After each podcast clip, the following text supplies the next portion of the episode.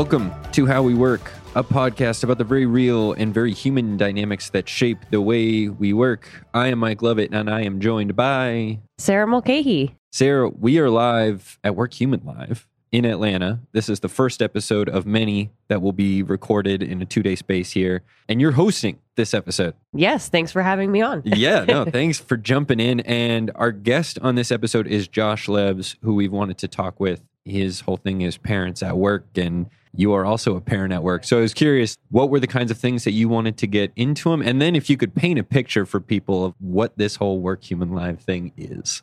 Yeah, I was super excited to talk to Josh because I'm passionate about working parent experience. I have two little ones, Mabel and Eva, four and one years old. And obviously, during COVID, it's been tough on working parents. So, Josh is all about how do you create that supportive working environment for them? And in general, just for people that are caregivers at work, this is a huge part of their life. And we want to bring out the best in them. So, yeah, we're here. Workhuman Live, Workhuman Central is really like the heart of Workhuman Live. There's a live band right now. I think I heard a fiddle. There's plants. Yes.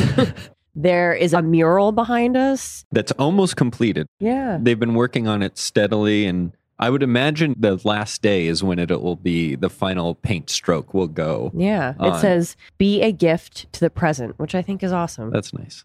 It's been we're still right in the midst of it, but it's been really exciting and this is going to be a great conversation with Josh and it's coming out in between Mother's Day and Father's Day because it does hit on both and also we don't need to adhere to any sort of calendar to talk about these issues. They are They're always, always important. exactly. So, with that, I'm going to have you take it away with Josh.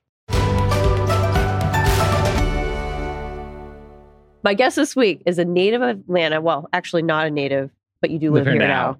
An author who has spoken at the United Nations, Congress, and Oxford about outdated parental policies in the US and around the world. Please welcome Josh Levs. Thank you. Thanks for having me. This is great. I'm really psyched for this conference. Yeah, there's definitely an energy already, and it's not even started yet. Right. Yeah, we're speaking before it even begins, but you can feel it. You can feel it in this space here. There's a vibe for sure. well, I'm really excited because I mean, we had a prep call for this. We're both working parents. Mm-hmm. Working parents have been through so much the past couple years, and the stress is just off the charts. And a lot of it has to do with COVID. Yeah. It's really exposed that. But it was a problem before the pandemic. And how would you describe the state of parents in the workplace today? And where are we? How do we get here? Hmm. Well, it's been uh, the state of parents today in the workplace is probably some PTSD. Yeah, I feel it. I mean, to some for some people it's literal, and uh, for others that's more colloquial. But a lot of parents have been through a very difficult time. It's been a moment in which our entire society has had to finally look at and acknowledge the failure of current workplace structures to support caregiving. All human beings will need caregiving at some point. Most human beings will be caregivers at some point. And the way work was designed is just not commensurate with being able to do that. And it doesn't have to be that way. When we build structures that allow caregivers to also be great employees, everyone comes out ahead, including our businesses. Yeah, I mean, I just love your story. Actually, similar to mine and my husband. So, our firstborn, Mabel, was in the NICU when she was born. And my husband asked his work if he could take some time to be with her at the hospital. I was going there every day, and they said no. so, very similar to your situation. And could you just talk a little bit about that and what got you interested in this work? Sure. Yeah. So, well, my first child had to have major heart surgery at birth. And I was using, uh, I had two weeks of paternity leave. I used some vacation time. And I had the same response to becoming a dad that most men do, is that all of a sudden I became hyper focused on money, Yeah. trying to give us security and stability in the future. A lot of that does kick in after you become a dad. And then my second kid was born in an emergency on the floor of my bedroom into my arms, Oh my goodness. not clearly breathing at first. The umbilical cord was wrapped around his neck five times. There was no sign of Wow. life or movement. It was weeks before due date. Anyway, I don't want anyone to be scared or traumatized. Everything's fine. He worked out great. But that experience, and I'm super careful to talk only about my own experience. The births are more my wife's story, but she's her own person and speaks for herself. And it's the most heroic thing I've ever seen giving birth. But anyway, when my son was born into my arms and I couldn't tell if he was alive. In that moment, my values were so clear that I care more about family and time with family than I do about work and making money. So I started seeking work life balance. And then came the third child, which is where the comparison comes in. we thought, okay, third time's the charm, everything will be smooth. Instead, they had to induce my wife relatively early at 33 weeks because of major preeclampsia. So my daughter was born prematurely, four pounds, and I was needed at home to care for her. And I had checked in with work in advance before we even knew about preeclampsia, any of that. I said, hey, I'm going to be needed at home. And under the policies that I had at CNN, anyone could get 10 paid weeks after having a kid, except a biological father. Anyone except a biological And that was written in the policy? what they had done is add every group possible except biological fathers. And so I had gone to them completely like in secret behind the scenes. I said, look, this has to be an oversight. And they had said, oh, that's interesting. We'll put it in writing and let's see what happens. So it, it rose to the top of, which I was at CNN. This was part of Time Warner at the time. They told me that all the units were weighing in on whether my request was okay, which was a ridiculous thing to have to consider. Anyway, then my daughter was born prematurely in an emergency. Two weeks later, I'm home holding her caring for my sick wife and my two boys. And that's when work said, no, I could not have the 10 weeks that anyone else would get. So that's when I took legal action about this and it turned into a whole big thing. It's important work. It really is. And I think a lot of companies are becoming more progressive, but we still have a long way to go. And so we've done research at WorkHuman. We found in multiple surveys that over the last year, parents are one of the most stressed groups of employees, especially mothers, especially millennial parents, and especially parents who started a new job during the pandemic. So let's talk about where we can go from here and what companies do right after they finish listening to this episode to ease that stress. Yeah. And I want to add dads too. Yeah. Moms have had tremendous stress. I contacted the main place that tracks stress in America, the American Psychological Association, because there were all these reports about moms. And I said, What about dads? So they ran the numbers for me. They came back to me and said, No statistical difference between moms and dads. So the stress levels were super high across the board for parents from what they had. And it makes sense. It was incredibly hard for so many reasons, including women having to lose their careers and getting set back because all the caregiving falls to them because of these twisted systems. And then when you have a heterosexual couple, all of a sudden the woman loses her career, all the financial pressures on the man. It, it just it was all so ugly. And for those two years, we were all home Right. trying to do everything. Yeah. And the Yeah. kids are home Yeah. and you're trying to get them educated somehow and allow them to have social education experience with other kids. Right. Like it was tough for you too. It was a very difficult time all around. Sorry, what was your question? Okay. What can they do right after they finish Yeah. listening to this episode to ease that stress on working parents? Ah, well, like business leaders. And Mhm. okay.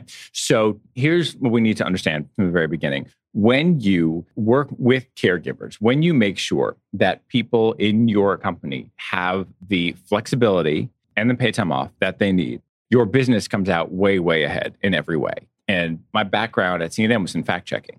And so when I went into this entire experience, I started running numbers. And what I kept finding was when businesses take the right steps, when they make sure that there is paid leave and that there is flexibility, people stay. And you don't have to go through the profound costs of replacing employees. And what people don't know is that men leave their jobs too. Women are dropping out of the workforce, men are looking for different jobs where we are supported as dads. And the places that are creating policies and even more importantly, cultures of support are coming out ahead. They're attracting, they're retaining, they're increasing their profit. Yeah, it's a huge employer brand issue, especially if you want to attract millennial dads and younger too. I mean, it just, we talked about this on our prep call. Yeah. Like, the role of parents is changing, like responsibilities. Like, it's not all on one person typically.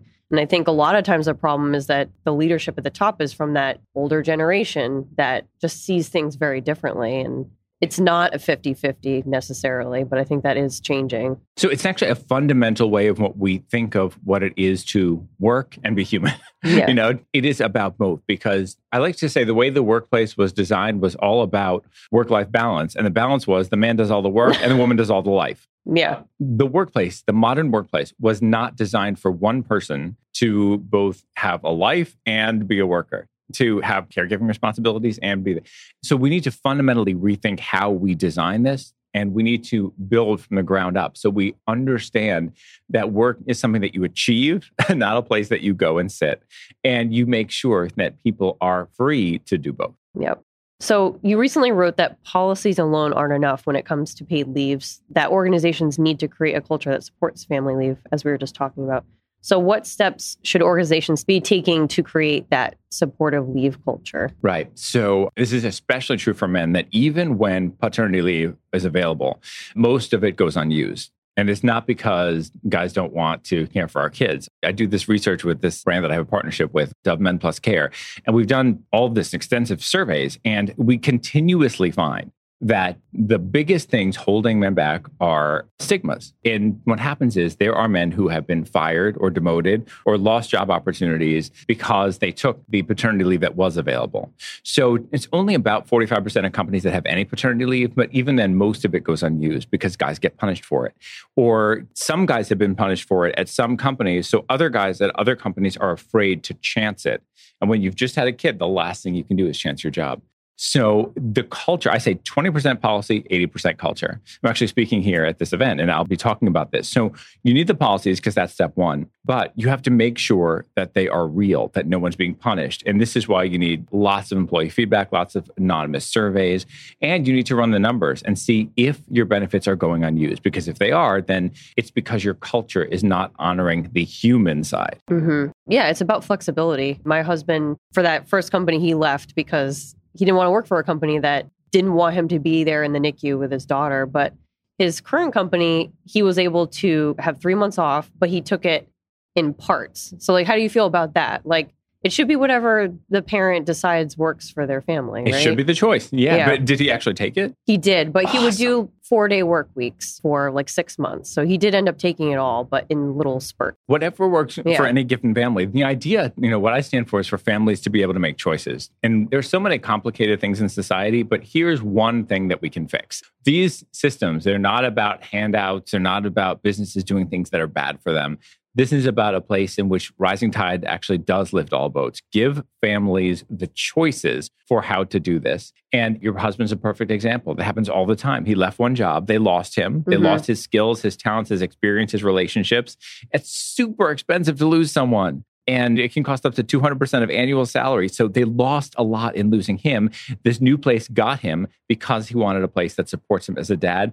That is the new norm. That is typical. He is a perfect example of what men all over the country are doing now. Yeah. I know during the pandemic, people would always say, Oh, it's so nice to see your kids on your laps. But you do wonder, like, okay, is that going to, after a while, are people going to get sick of that? And is it going to go back to, no, there's a strict delineation between work and home life. And we do wonder if people will tire and it'll go back to the way it was. Yeah, I mean, this is why all judgments about work should be how much a person gets done and not what they look like when they're doing it. Yeah. This is also one thing I do with companies is I say, look at your employees across any metric you want, a month, a quarter, a year. What did they achieve? How much work did they get done? What were their contributions, their creativity, their innovation? And very often, most of the time, you find that it's not the people who are sitting at their desks the most or Yeah. who showed up in the office every day.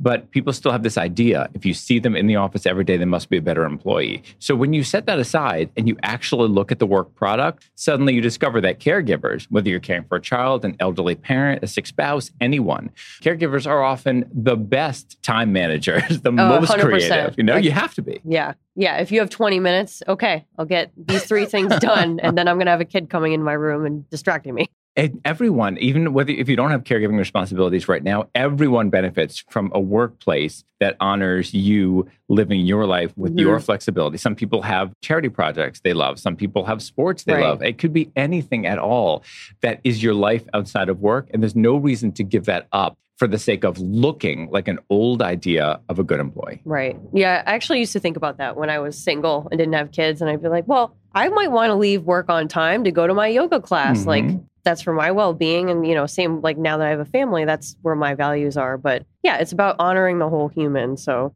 totally agree. I remember back at CNN when someone said to me, she was being kind of snide, and she said, How come she, this woman who wasn't there, gets to take off these few hours to go to her daughter's kindergarten thing? If I wanted to be gone, I couldn't. And I pointed to her and I said, See him over there? I was managing the other day. He needed to leave twice to get cable installed at his house. I let him go. and so there was no response to that. She's like, oh, She hadn't tried. You know, Right, she right. hadn't asked. People make negative assumptions and they shouldn't. Yeah. Well, to go back to the leave, should there be a delineation between maternity and paternity leave? Yes. But so after my legal case, I should emphasize that Time Warner revolutionized its policy in the end, made it much better. It was a win win for everyone. the Equal Employment Opportunity Commission, EEOC, that's where you bring discrimination cases. They sent out guidance after my case, and it's something that all businesses need to see. And it laid out what to do. This is what you do physical recovery leave for women is its own thing, and women should get that. You have to clearly distinguish that from caregiving leave. Caregiving leave has to be separate and it has to be gender neutral. So you cannot give a woman 10 weeks for caregiving leave and a man two weeks for caregiving leave. That would be illegal because it's gender discrimination. What a lot of businesses have done is wink and say, well, we want you to take 10 weeks of maternity leave, but what they're really doing is giving you disability leave under their disability right. policy. So they've been trying to get away with it under that. And that doesn't help either. In the end, making sure you have gender neutral caregiving leave is required and it's the solution. Mm-hmm. So policies might not be everything, but they are really important as we're discussing. So say you, Josh Levs, you get to draw up your dream paternal policy to alleviate the stress. What does it look like? And what do you think companies should strive for? Yeah, it's so interesting because early on in, in my talks, I often explain that my grandfather was a small business owner and an entrepreneur, which sounds fancy, but what he did was he had a shop at the edge of his driveway. He had a little shack basically at the edge of his driveway. So I always tell people I wouldn't want to put rules on businesses that would make it hard for him or any small business owner anywhere. Right. So when I say what we need, the first thing we need is public paid family leave. And people don't generally know what that is, but it's an insurance system that all people pay into. It's different in different places, but the idea is there's this tiny payroll deduction that creates a fund. And when you need paid time off for caregiving, you get paid from that fund. So the business doesn't have to pay you anything. They save the money. They're not paying you because you're getting paid from the fund. So what we need is that on a public level. But individual businesses do benefit when they offer what they can. And the reason that there's no one size fits all solution is cash flow. If you are a tiny place, with just a few employees and you're barely scraping by, you might not have enough to pay someone for six weeks while they're not there. But if you're a large company, you have enough money to pay someone for 20 weeks while right. they're not there. Different but resources. The number yeah. one thing to always do is communicate and work with the person because what so many people have told me is if their boss had just said to them, we know that this is a situation you're in. We know you're going to have a baby, whatever it is. We know you have this caregiving. What can we work out? Can we help you work from home? Can we give you off two days a week? Can we muster together enough for three? So, number one is communication. And then, if you are a company that's announcing big profits, you absolutely have enough money to have real, substantial paid family leave, which is for you know, a sick spouse, an elderly parent, or a child. And a minimum of six weeks when you're a big company, but I like to see 12. To me, that is a real commitment. Agreed, 100%. Is that what you want to see too? I think WorkHuman has a great policy and super flexible. I think, oh, I had a baby during the pandemic. So right. it was like all different from my first child who had in 2017. But yeah, it is all about communication and just, hey, I have to leave. I got to go do pickup, but I'll be back online tonight. And if you have that, then you can make it work for sure. I have so much empathy for people like you who had really little ones during the pandemic. I was fortunate that my yeah, youngest, how old are your kids? So my kids are now 15, 12, and 8. Okay. And so during the pandemic, my youngest was five to six. And so she was already old enough that she could do her school online. We're fortunate we have a great house with a pool. We sent them out to swim every day after school. So, and like they could have some screen time. So we didn't have kids the age that you have to literally watch them continuously. Yeah, because they will hurt themselves. But four and younger, you have second, to watch them. She will go down the stairs if we don't shut the gate. I mean, yeah. no fear. Yeah. So, I mean, that, that, that's really hard. Yeah. But, but people like you who had babies and, and really anyone, especially through toddler age, you have to watch them all the time because they will like eat the outlet. Like you just yeah, don't know seriously do. And you couldn't have as much help. It was, it was tough, right? Yeah. No, even this year, I think this year's probably the worst year because now we're out getting all the germs that we didn't get for two years. Yes. So, oh, yeah. Well, that's all of us. yeah. Once the mask rule ended toward the end of this year, they started coming home with all the normal colds, which still suck. Quick parental tip for anyone listening. when I started using a nasal rinse every morning, I stopped getting sick. What is a nasal rinse? It's like, it's kind of like a neti pot, but it's not. It's Ew. like this little, it's little, it's called Sinuflo. And it's like, you just put in water and this little like salt thing. It's the same as brushing your teeth, except you clean out your nasal passages. It sounds gross.